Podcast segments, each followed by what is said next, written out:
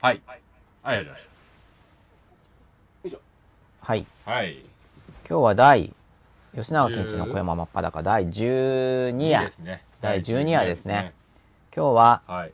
またいつもとは違うスタジオから、そうですね。後ろにテレビが出てるんですけど、全然ツイッター読めないですね、これ。このユーストリームの画面から見ると。なんか後ろで光ってるなそうですね。ていうくらいでこれ全然、でもなんかこ、れ全然読めません。そうですね。うん、僕は読めるっていう感じですよね。視聴者の皆さんは 見えないけど、そうですね。吉田さんと僕はここでツイッターを見ながらできるという、ですね。そういう感じになってます。そうですね。はい。で、はい今日ははい。また感想をいろいろいただいてるんですけれども、はい。どういう感じでいくのがいいでしょうか、吉田さどうですか？ん。はい。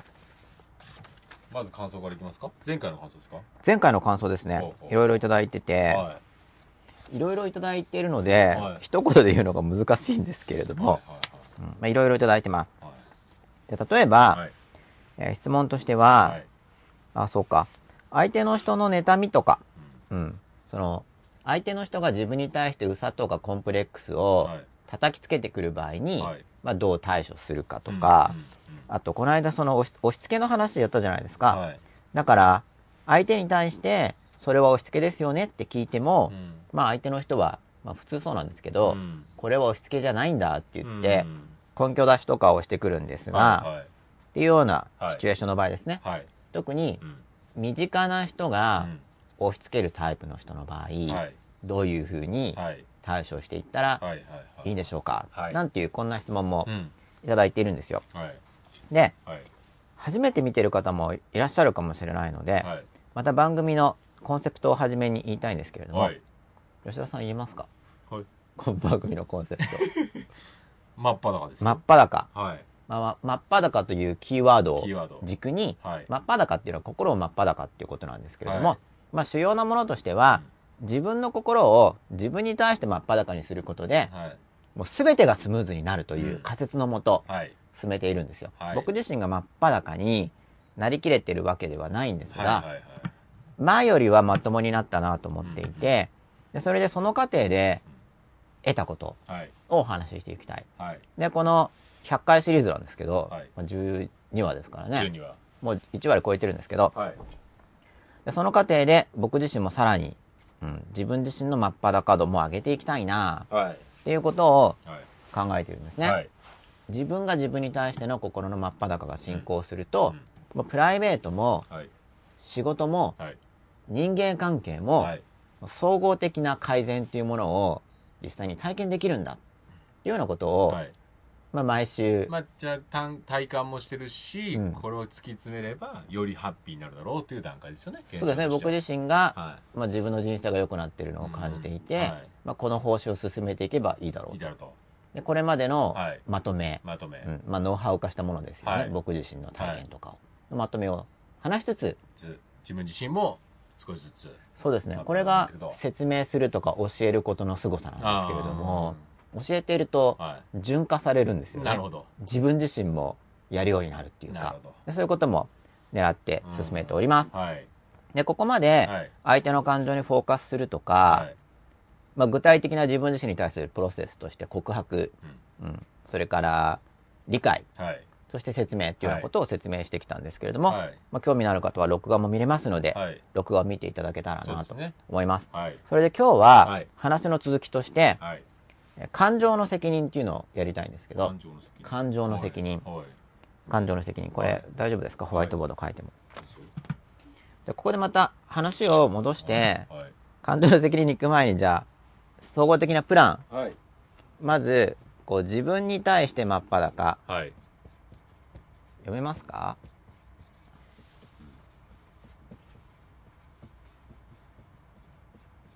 自分が自分に対して真っ裸にはい。なっていくんですよ。っていうことをやりますね。はい。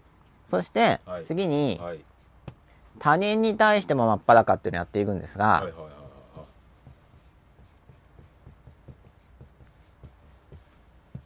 他人に対して真っ裸ですね。はい。心ですよ。はい。真っ裸っていう時に、心ですよ。はいまあ別に、まあ、いや、ほん本当に服を脱いでもいいんですが、はい。一応コンセプトとしては、はい別に脱いちゃいけないわけじゃないですよ。そういう関係だったらいいですけど、まあコンセプトは心です。はい。うん心を脱ぐ方が多分難しいです。そうですね。確かに。服を脱ぐだけだったらまあ、はい結構やればできるんですがす、ね。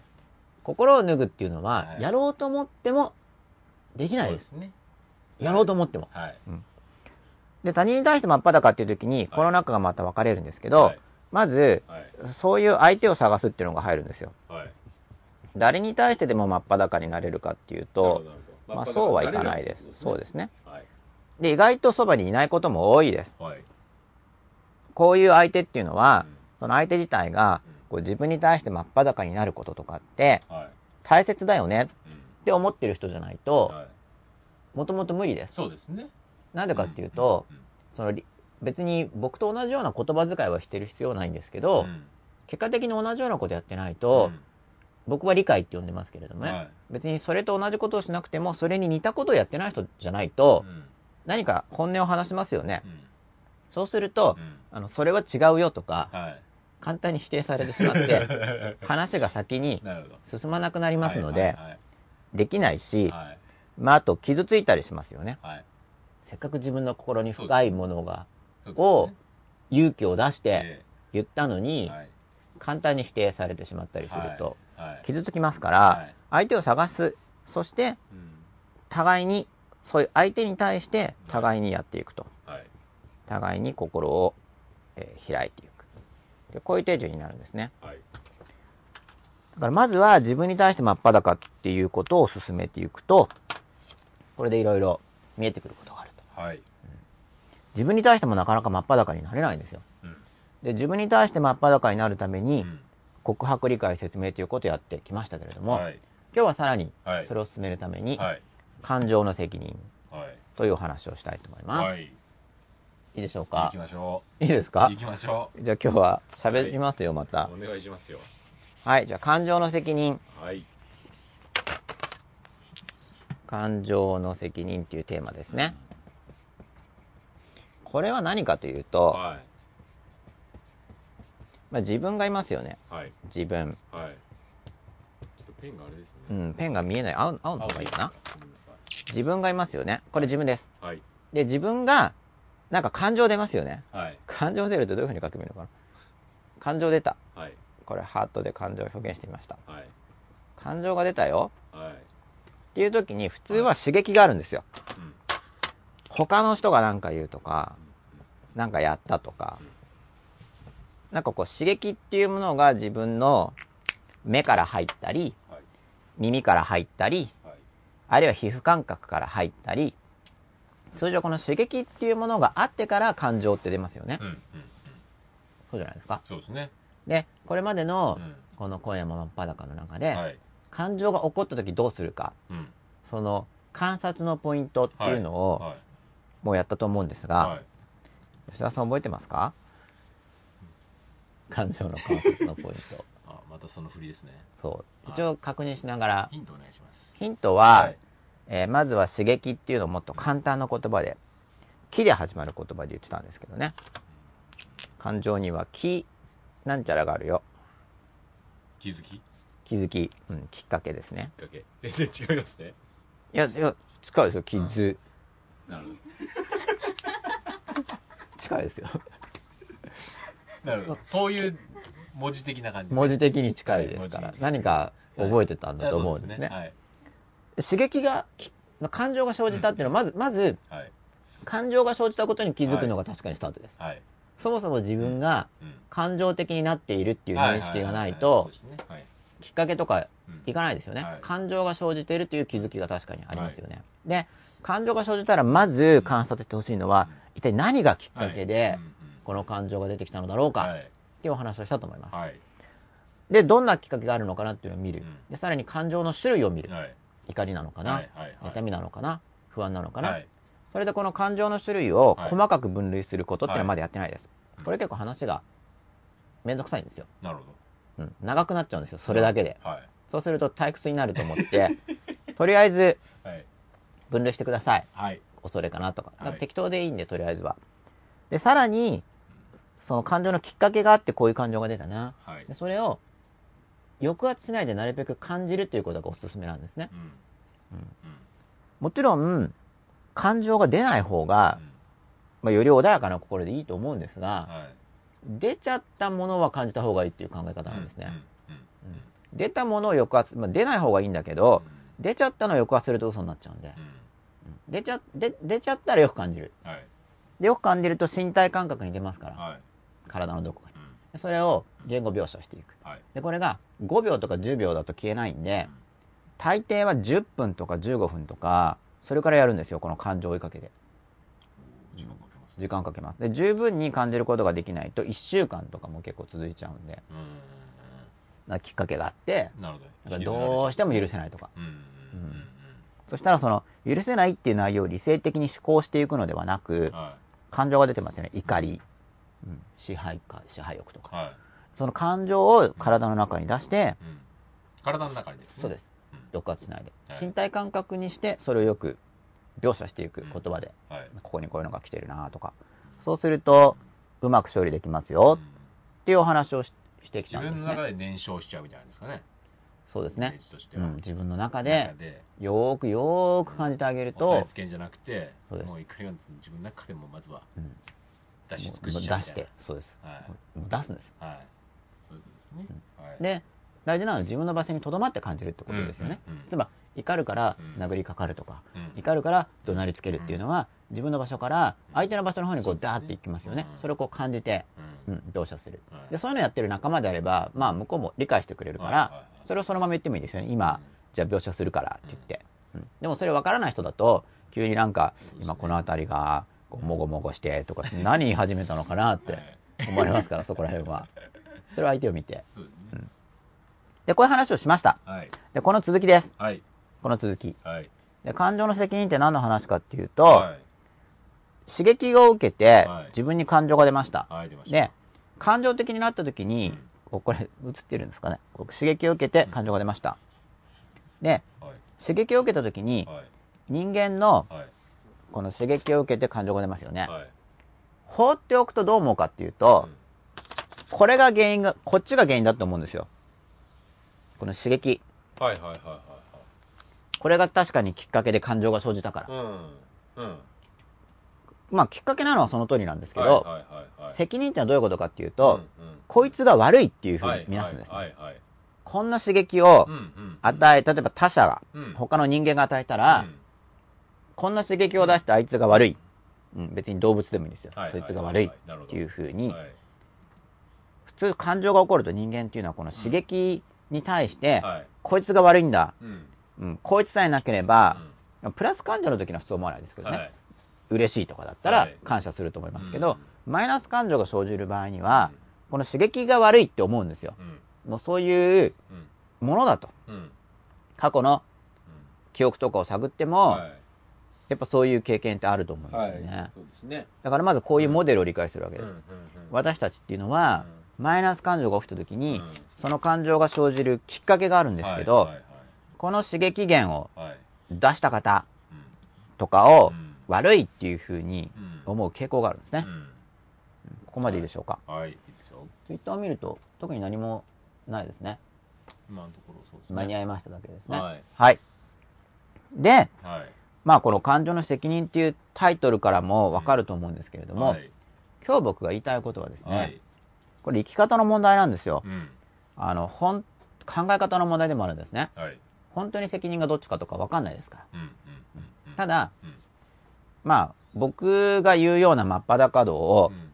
歩みたい方、うん。うんその同じような道を通って、より幸せになりたい方はですね、何をお勧めするかといえば、はいこの責任というのをこっち側に、自分の方に見る。はい自分ですね。うんこっちに責任を見ます。うんはいこれがおすすめです。はいはいはい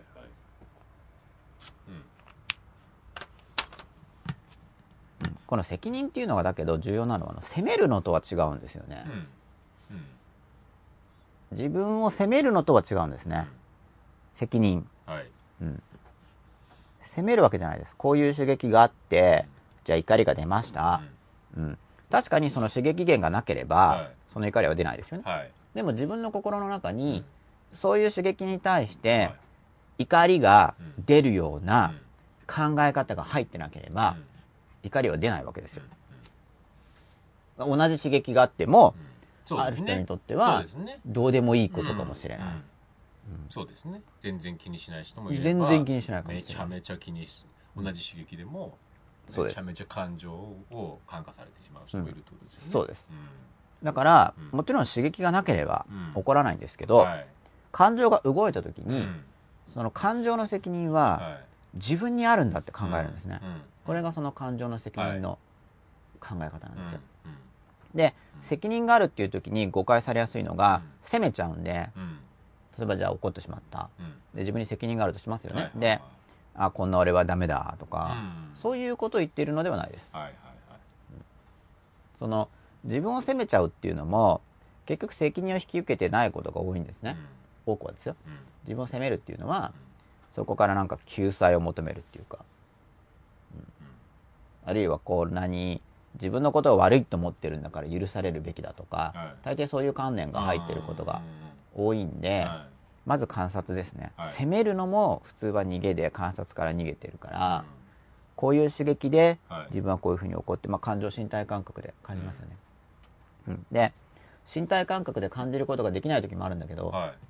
でもそういう時でもまあ感情に乗っ取られてると身体感覚を感じるどころじゃなくなっちゃうんですよ、うん。もう感情に振り回されちゃうから、はいはい。うん、そういう時も、うん。とにかく感情の責任は自分にあるんだっていう生き方を、俺は選択したんだっていうふうに思うことで、ガラッと変わるんですね。ここまでが、えー今日のお話の導入ですか？第一部っていうんですかね。感情が起こった時にはその責任は自分にあるんですよ。っていうはい。考え方を受け入れると、はい。感情関連に関して様々な変化が起こるんですよ。っていうことを、はい。えー主張してみました。皆さんどう？そうそうですね。ツイッターはうん何もないですね。そうですね。吉田さんから何かありますか？うんいやいやいやわかりますよその今の話は。そうですか。わ。かりますよ。じゃあ、はい。続き？続きいきましょう。ん。感情の責任。はい。で、じゃあ、例題。うはい。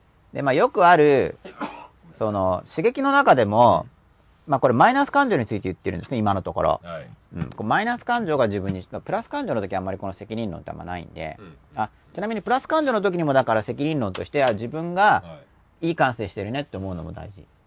うんうん。なるほだって同じ刺激が起きてども、それをなんかすごい喜べる人と、はい。大したことないんじゃんみたいな人もいるわけですよ。うん。うんうんそうですね。そう。だから、どうせだったら、そのちょっと何かがいいことがあった時に、はい。なんかもうものすごく嬉しくて、はいすごいハッピーで、はい。うんと喜んでて、うん。めちゃめちゃ感謝してる方が、よりいいわけですよね。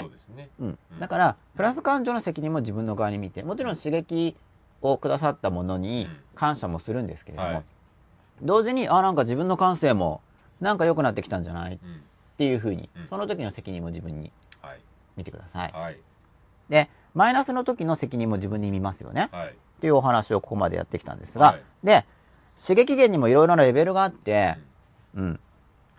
なんかもうマイナスに持っていく力がめちゃめちゃ強い刺激と、そんなでもない刺激っていうのがあるんですよ。はいで、マイナスの刺激源で普通人間に対してすごく強力なものが、あの、マイナス感情を持ってる人。うんマイナス感情持ちの人ですね。はいまあ、マイナス感情持ちって言っても、その慢性的な場合、いうんつもマイナス感情な人と、はいまあ、急性的な場合、突発的にバーってマイナス感情を出すとか両方あるんですけど、はい。人間にとって、そのマイナス感情に非常に引きずられやすい刺激で、まあ、超重要なものとして押さえておいてほしいのが、はい。目の前の人のマイナス感情なんですね。その、すっごい怒ってるとかう、ん。めちゃめちゃ非難してるとか、うん。えらく落ち込んでるとか、うん。とんでもなく否定的ですねとか、そういう人は、そうそういう刺激っていうのは、まあ、こちら側。はい例えば僕がいてはい、こうすっごいマイナスな人がいるとしますよね。うんパこの、このマイナスな人の、例えば表情とか、うん話す言葉をじゃあ耳で聞いたりとか、はいなんかこう刺激が入りますね、その人たちから。はい表情とか。はいうん。ぶたれたら、もう触覚まできますよね。うん痛いとか。うんで、それがすごいこちらをマイナス感情にする刺激源として強いんですよ。うんだから、このか自分で感情の責任を、はい自分の感情の責任を自分に見て、うん。俺はハッピーに生きていくんだってうん。思った人はですね、まあ、天敵じゃないんだけど、も難しいものとしてうん。刺激源としてはい。マイナス感情付きの人っていうのがいるんだっていうのをまず知識ではっきりうん。抑えることが重要なんですね。はい。これでだいぶ変わるんですよ。はい。マイナス感情付きの人。うん。まあ付きっていうのはその人そのものじゃないと思うからうん。その人 with マイナス感情ですよね。うんもうすごい刺激源なんですね。うん。どうですか？か経験ないですか？マイナス感情の人がうん。そばにいるとなんか自分も超晴れやかハッピーとか言ってられないで少しどんより引きずられたりとか。そうですよね。同化するというか基本的にはそういう合わせる合わせ、ん。合わせちゃう？時もありますよね。ね。しかも場合によって非難してきますよねこのマイナス感情を持ってる人って。うん。すっごいマイナス感情で落ち込んでる人がいてうん。でなんか僕すごい幸せとかって言ってると、はいはいなんかあなたも落ち込みなさいっていう、まあそそういう言語表現はしてこないけど、そうですねそうですね。まあ流れとしては。共に落ち込みなさいっていう、まあそうですよね。押し付けてきますよね。うん。マイナス感情を持ってる人は押し付けがましいっていう、まずこの知識すごい大事なんですよ。う。ん。まあ批判的な。押し付けがましい。あの、あなたも共に沈みなさいみたいうな。ん。しかもいろいろ攻撃してくるんですね。あの、もう罪悪感攻撃。うん。で落ち込んでる私がいる前で落ち込まないあなたはうん。間違っている。それは罪があるみたいに罪悪感攻撃をしてくるんですよ。そういう人間はなんか、人間としていまいちなんじゃないのみたいな。うんうん。経験ないですか？うん。まあどっちもあるんじゃないですかね多分。なんか私のことはどうでもいいんでしょみたいな。出して。る時もあるだろうし。うん。うん。僕も経験あるんですよ。う。ん。で、確かにその自分がマイナスに陥った時に押し付けがましくなった経験もあるんですよ。うん。その前の、前の人そが一緒に沈んでくれないとう、ん。ひどい人だな。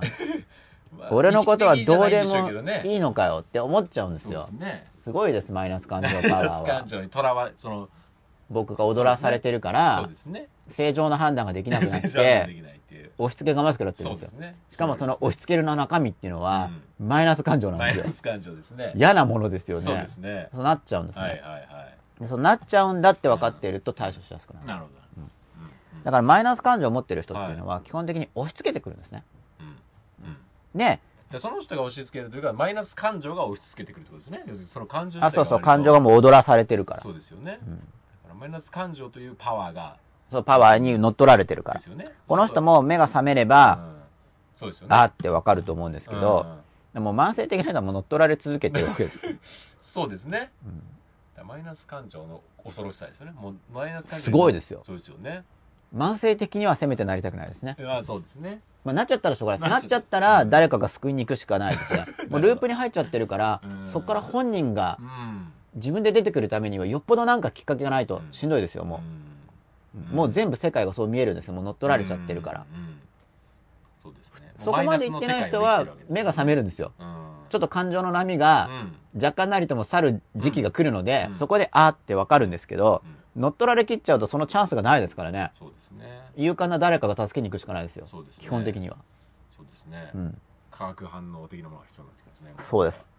で、その時の、まあ、接し方もやっぱり理解とかなんですけどねうん。ただ、これはしんどいですよね。うん。やっぱ専門家がやらないとしんどいと思います。なるほどもうカウンセリングの世界ですねそうですね。ちょっとカウンセリングっていう子か、いいかどうかはまた別として、まあ、専門家が、専門家が専門家が使っていかないといけないと思います。はいでもそこまでいかない場合の話ですね。この真っ裸とかで話してるのは。はいはいで特に自分自身。うんで自分自身に対して、こういう感情のこととかを学んでいったり、自分に対する真っ裸をはいやっていこうって思ってる人の場合にははい乗っ取られきってないわけですよ。はいはいでそもそもそんなこと思わないですよね。うんあの乗っ取られきってたら。うんバカバカしいとか、ねけとか、はいバカじゃないのとかそういう感じになりますよね。はいはいその否定的だから。うんな、真っ裸バカじゃないのとか言って。うん。終わりですよね。バカじゃないのって思ってちょっと気になるとかだったらいいんだけど、そうですね本当にそれで終わりみたいな。はいだからこういうのを勉強しようって思ってる人は、まあそうじゃないわけですねう。んで、感情の責任を自分に見る。うんよし、自分に見た方がいいんだって思う。うんうん。そして、うん刺激源の中でも、うんマイナス感情を持ちの人は強力だぞって知知っとくのが大事なんですよはい強力な敵。はいうん。分かってないと、はい覚悟できないですからね。はいこれは強力なんだと。うん。で、マイナス感情を持ってる人がいたら、多分相手はかなりの高い確率で、マイナス感情の共有を押し付けてくるだろうな、っていう目で見ます。はい。ここまでいいですか？はい。マイナス感情の共有を。共感しようと共有しようとするってことですね。うん。押し付けてくるおそらく。そういう伝染力を持ってるんですよ。うん。マイナス感情がすごいところは。ううん。でそれに対してうん。こういうモデルを知っておきますよね。うん。で自分はこう今今の段階で事前に、うん。マイナス感情を押し付けてくる人に出会っても俺はそこは一緒に知らない一緒にならないぞってんうん。事前に思っとかないと、うん。あっちこっち攻撃してきますからねうん。基本的にはだからマイナス感情の共有をしないやつはひどいやつだっていう攻撃がバシバシイメージ的にだから引き出されちゃうんですよね。で自分の中に基本的にマイナスプラス感情マイナス感情全みんな持ってるじゃないですか。そうです。マイナス感情の人と出会うと、自分が持っているマイナス感情を引き出されちゃうっていうイメージですよね。どっちかといと。そうですね。そうですよその、うん、やられるんですやられるねんですよね。まあ自分の中に完全に種が全くなければ、ね。表明しろったってないもんは出ないですからね、なかなかそういう人は、まあ、なかなかねそこまで。うん、そこまで、まあ、僕もそのうちいけたらいいですけどね。ね。とりあえずそうじゃないですね。そうですね、うん。前よりは良くなってるなと思いますけどうん。まあでも全然やっぱ意識して守ってないとやられますまだ、はいはいはいはい。そうですね、うん、だうんからこういうモデルを持っていくことで、うん。マイナス感情っぽい人がいたら、おはい。ってちょっとこう警戒できるようになるんですよ、はいはいはい。一応見ればわかりますからね、あとちょっと話したりするとおマイナス感情出てるぞって この人は。そうですね。そうするとおそらくマイナス感情の共有を要求してくるなうん。ぐらい読めますよね。うん。しかも共有しないと罪悪感攻撃とかをうん。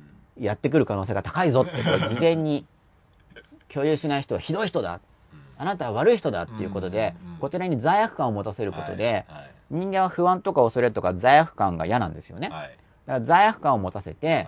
コントロールしようとしてくるんですよ。はい。もううん。マイナス感情の共有だけじゃなくてはい。罪悪感を持ってくるんですよね。うん。うんそのなんか不機嫌になってるお前はどうなんだって思いますけどそういうのを許さないんですよそういう人っていうのは。そう落ち込んでるあなたはどうなんだと。その マイナス感情を共有しないのは罪だということを主張してくるんだけど向こうはでも周りの人にマイナス感情を共有させようとするのはいいことなのかっていう、はでもそんなのははい。マイナス感情に乗っ取られてるとはい。もう分からないから話は通じません。はい。というところまでいいですか？これモデルですね。そマイナス感情を持ってる人ってすごいな。うはい。というところまで来ました。はい。でツイッター見るとはい。間に合いましたっていうところまでですね。これね。これ更新されてないのかな？ちょっと更新してみますよははい、間に合いましたはい間に合いましたってところまでですね。じゃあ続きをお話しして、でも21人の方が見てくださってます。あ、22人増えました。はい。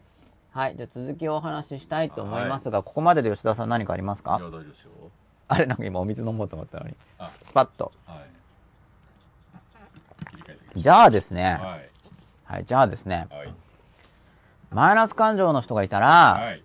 押し付けてくるんだぞーっていうのを事前に、こう知っておくと、はいこれからマイナス感情の人を見たときに、ちょっと心の準備ができます。はい予測できるから。はいマイナス感情の共有を要求してくるだろうな。はいはいしかもこっちのせいにしてくるかもしれないぞ。うんしかもその感情ですね、あなたが刺激源だとかって言われるかもしれない。うんこういう、あそもそもそのマイナス感情あなたがによって私のマイナス感情はそうそう、こっちの人のマイナス感情の刺激源からすると、ああなただと。はいはいお前のこういう行為が私のマイナス感情を生んでるはい。お前が悪いっていうはい話をはいしてくる可能性も結構あります。そう。ですね。ありますね。マイナス感情ほんと強いですそうよ。ですね。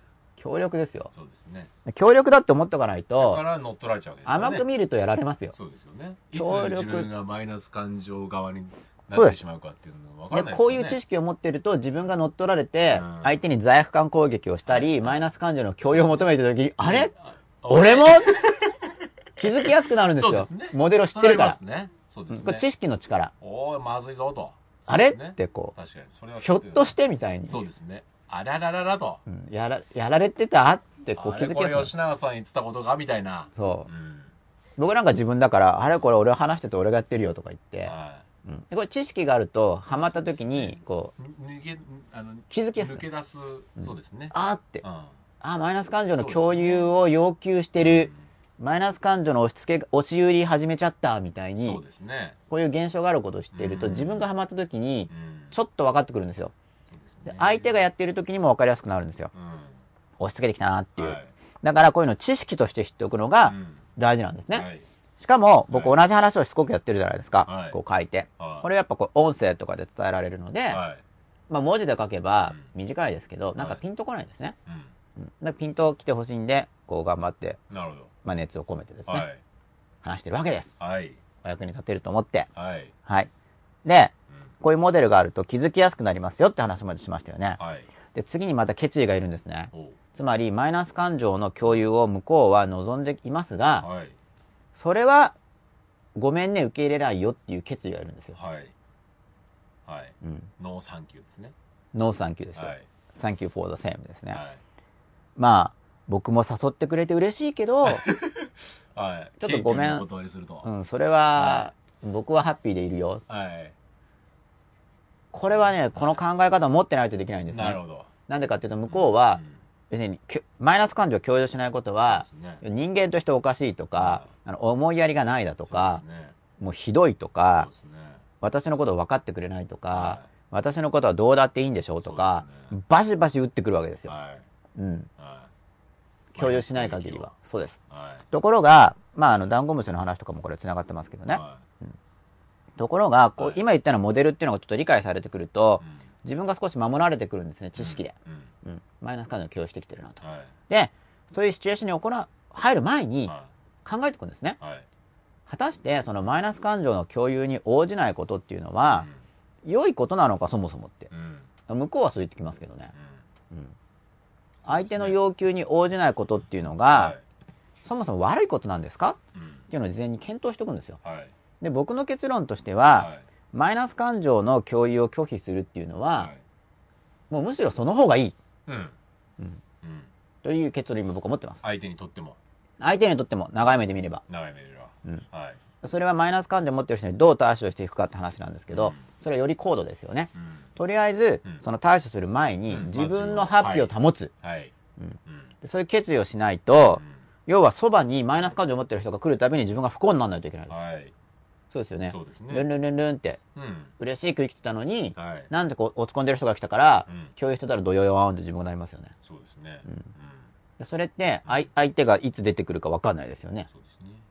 はい。私こんな落ち込んでますとか、はい。こんなに苦しいんですよとか。だから、イメージとしては、うんこんな落ち込んでるんですよ。うん。こんな苦しいんですよ。はい。こんな大変なんですよ。はい。って人がいても、自分はルンルンハッピーっていう、そういう構図をモデルとして持っておくんですね。そういう刺激源が来た。今言ったような考え方がはい。自分の中に入っていないと、はその超落ち込んでる人みたいなのが来た時に、うん。自分がマイナスに引きずられますよね。ところが、こっちに、はい。こう、超落ち込んでる人を、こう、ドヨーンマークみたいな、うん。あの、漫画にある、ちょっとわかんないかもしれないけど、うんドヨドヨーンって、こう、落ち込んでる人がいるとしますよね。はいはいでも、こんなのがいたとしても、はいまあ、自分の側はもう、もう、ハッピーですよ。スマイリーちゃん。はいまつげまで。ちょっとよ余計怒ってるように見えちゃった。もう、ハッピーみたいな。はいで、私のことどうでもいいのとかって言われても、はいそんなことないよっていう話ですよね。うんうん。それと僕が機嫌いいのは別の話だからっていうのが言えるようになるんですよ。はっきりと。はい。で、こうやってうん。切り離していくんですね。マイナスのドヨヨヨーンって人とか、超怒ってる人がいても、まあ引きずられる時も多いと思います。うん。強力なんで。うん。うん。でも、まあ僕はハッピーで生きたいんだって事前に決めておく。うん。うん。そのマイナス感情ではい。引きずられる、引きずりたい。はい人が、まあ人っていうかマイナス感情がそういう性質を持ってるんで、ね。その感情に乗っ取られるとそういう主張しとくるんですよ。あで、その感情の中に理性があるかあら、はい。普段と違うんだと、そのマイナス感情に乗っ取られてる人は、うん。そういう知識とかも、もう知識の力ではい。知ってることによってはい。見えてくるんですね、いろいろ。はい。うん。うん。で、マイナス感情の人が共有しようとしてくるから、うん。自分がハッピー出ることが大事なんです。ですね。で、この時にう、ん。自分の感情は、俺の感情には自分の質問を、質問じゃない、今質問って、ツイッター見たら質問って書いてあるから質問って言っちゃったんですけど、しっかり考えて質問していきたいと思っていますっていうのが来たんで、はい。はい。自分の感情にうん。責任をはい。取るぞってうん。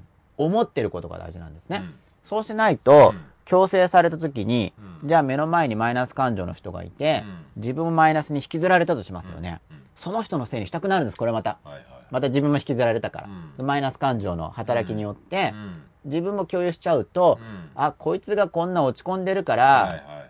俺の気分が今暗くなったっうん。ていう風にうん、相手のせいにしてしまうんですよ、はい。自分の側に。はい。仮に共有だとしても。はい。うん。だからそこで、事前に、いや、自分は自分の感情に責任を持って、はい。うん。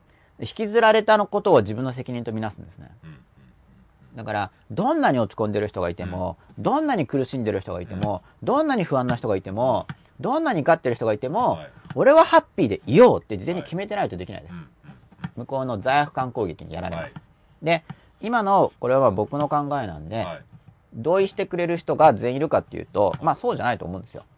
やっぱりその落ち込んでる人がいたら、うん落ち込むのがいいよねって考えもあるんですね。うん世の中に。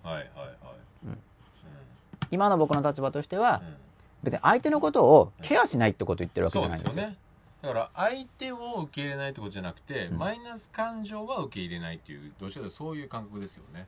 そういう感覚ですね。そういうこまあ例えばじゃあ、100うん。100借金、はい。借金ってあってますか？借金ってありますよね。はい。借りとお金。はい。借金100万円持ってる人がいるとしますよね。はい。で、吉田さんがもう3000万ぐらい余計あるとするじゃないですか。はい。まあもっとあると思いますけど、まあ一応3000万と言っておきますよ。で、わかんないけど、はい。適当に言ってますけどね。はい。で、そこのもとで、はいで100万借金がある人がいて、俺借金があってきついんだ。はい。で吉田さんが3000万の余金を持ってるとしますよね。はい。単なる例え話ですから、はい金額は、はいで、そこで、じゃあって言って、俺もはい3100万、ドブに捨てて100万の借金になるよって、うん。おかしくないですか？うん。おかしいですよね。そね。その、じゃあ、うん。そうしないとしたときに、うんその100万借金の人が、どうせ吉田さんは貯金があるから、うん100万借金してる俺の気持ちなんてわからないんだろうと。そうですね。で俺のことを考えてるよとかうん。言うけど、はい。本音じゃないでしょ？そうですね。だって貯金があるから。うん。わ僕のことを本当にケアしてくれるんだったら、うん。100万借金しようよって誘ってきても、うん。これ心が弱い人はこういう誘いに乗っちゃうんです、実際。うん。うん。本当に。なるほど。乗っちゃうんですよ、この人のし誘いに、うん。お金でも。で、もうお金は断れる人がまあ結構いるかなと思うんですね。うんでも、うん。感情だとやられちゃう人が多いです。うん。同じような主張ですよね。ハッピーでいるときに。同じ痛みでもただお腹痛いとかで捉えると分かりやすいんじゃないですか、うん。要するに。そう、これで当たったかおら、腹痛いんだっつっても、同じ一緒におなお腹の痛みを感じることはできないですよね。だから同情だとか、うんある程度、どまあ、同情だとまた違うんですよね。うんなんていうんですかね。まあ、これを食えみたいな当たったとしたら、おなお前も食えよみたいな。あ俺だけが痛いのは納得いかないかそらね、そういうことになる、これ食えよ当たるからって言って。うんうんでも、でもそれで本当には弱い人って引きずられて食べちゃうんですよ。なるほど。私もその痛みを一緒に味わいたいからって言って、言われちゃうと。本当に食べちゃうんですね。なるほど。うんで、その、そうやって自分もい傷んで苦しんだからうん、あなたのことを考えていますよっていうのを証明しに行くんですよ。うん。うん。もうふ夫婦のスパイラルが生じます。それはそれやってしまえば。うん。マイナスはいつも交換するから。うん。ところがその種の人たちが面白いのは、プラスの交換はしないんですね。あ、そう、なるほど。もうひどいことがあったうら、ん。あなたもこれをって言って、で、自己犠牲とか言ってひどいうん。ことを互いにやるんだけど、はじゃあすごいいいことがあった時はいはいはいにお互い共有するかっていうとはい全然やらないんですよ。え。見てるとわかります。ああ、そうですか。うんあーで僕はどっちを選びたいかなって言ったら、うんもちろんそのプラス側の共有をもちろんしたいんですそうね。ですね。だから、うんマイナス側の共有は、ただうんマイナスに乗っ取られちゃうと、ついうん共有しようとする性質を人間は持っているんだ。うん人間のそういう感情は。うんこれを知っていることでう、んお互いにはいマイナス感情に乗っ取られた時に、あ、うんこれの共有はやめようっていう文化が事前にあればですよ。はい。その気持ちがうん。正常な時に、はい。普段の時にはいそれを考えておく人たちうんであれば、うんまあ気づけるんですね。うんで、プラスの共有やっていけばいいですよね。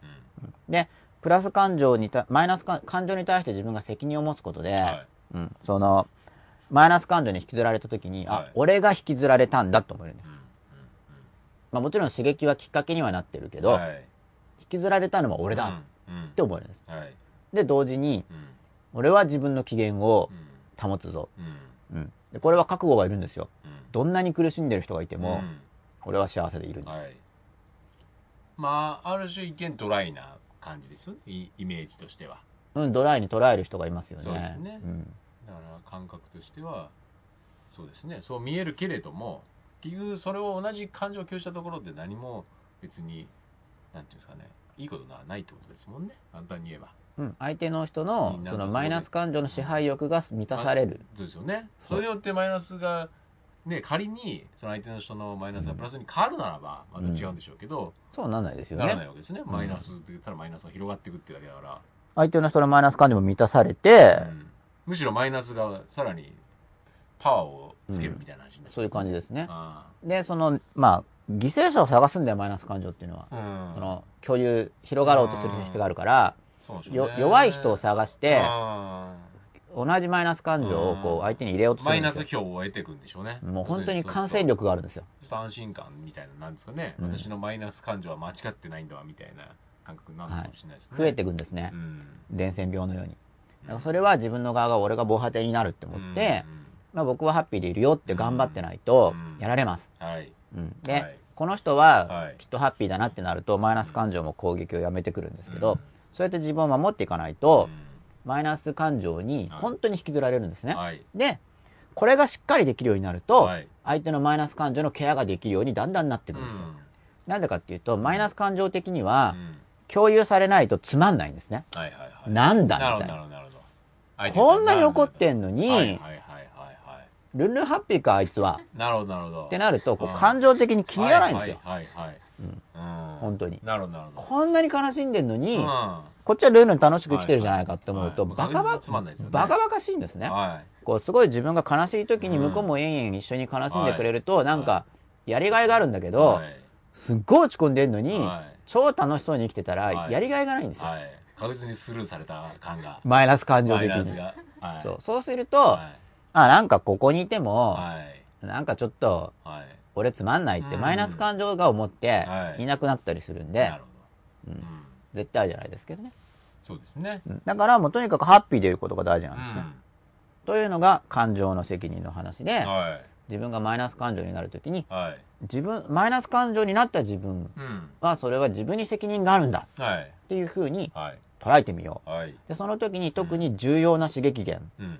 特にマイナス感情のきっかけになりやすいものとして、うん相手のマイナス感情っていうのがあるはい。だから人間がマイナス感情にうん乗っ取られた時にうんやりがちなことの知識があったり、はい。で事前に「いや俺は自分の感情の責任は自分で取るぜ」って言って、うん。何があっても、うん。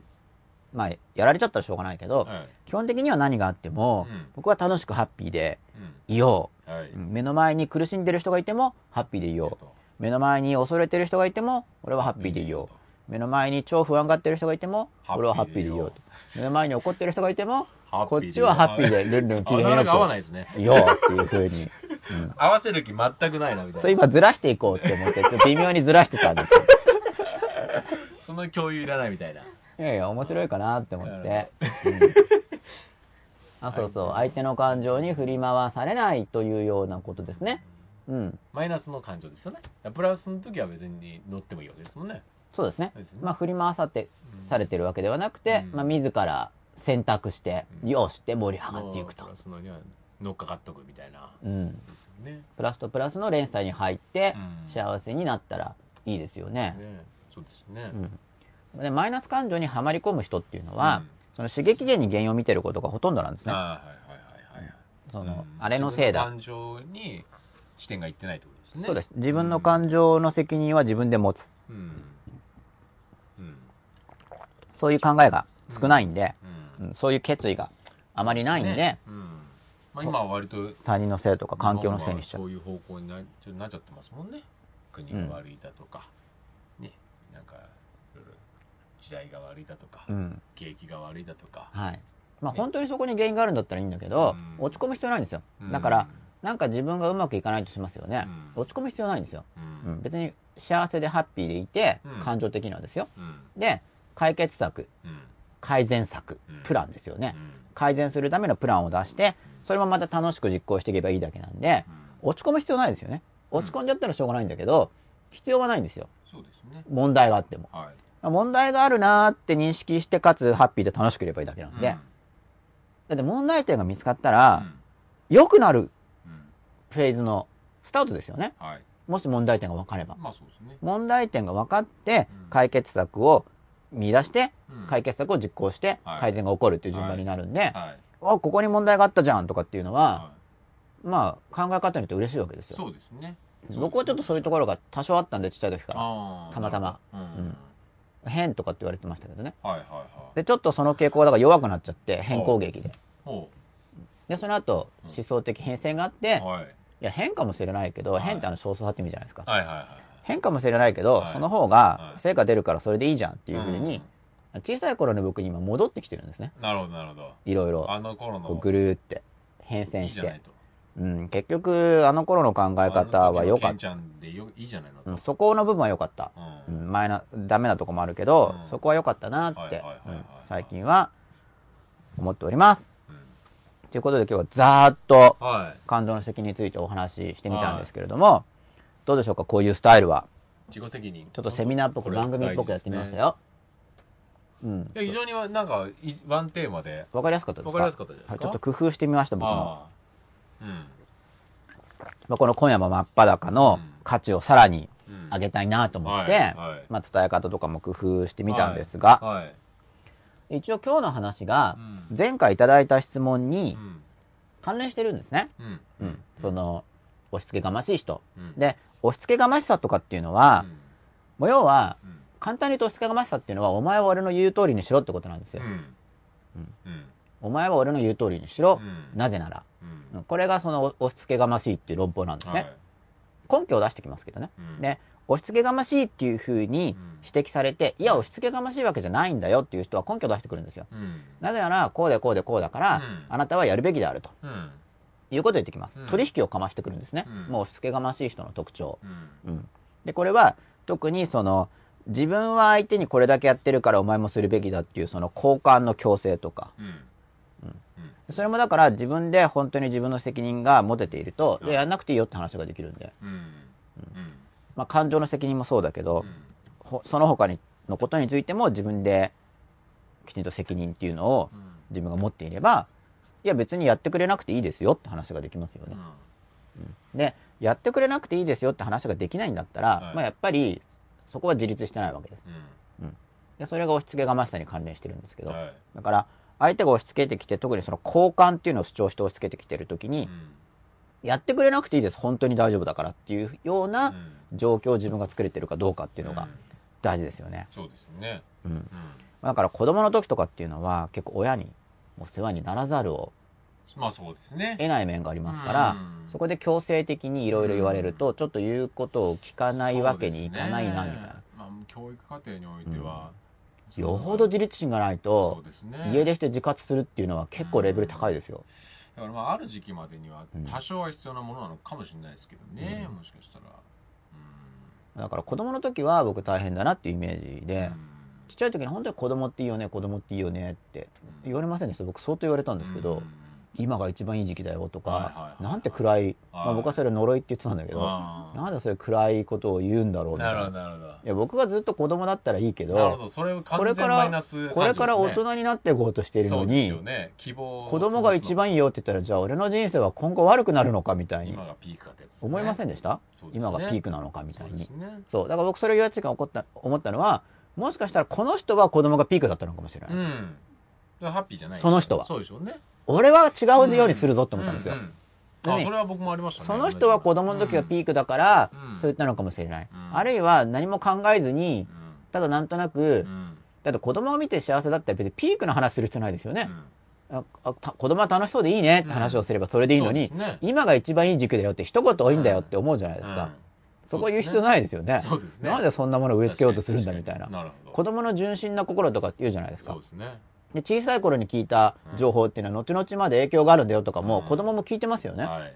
ちっちゃい時に教育が大事とか、うん。やめてくれって思うわけですよ、うんそうね。耳に入れないでほしいな、確かにそこの使い分けぐらいは大人としてなんていそう、って思うんだけど、うん。そういうことを言うとだからヘリクツとかって言われてたんであまあ今みたいな言い方じゃなかったですけどね、うん。ただ僕は心の中でいや僕はもっともっとどんどん幸せになるんだって一応決めたんですよ、だから10代よりも20代の方が幸せで、うん。30代はもっと幸せ、うん。40代はもっと幸せ、うん。もう50代は超幸せで、はい。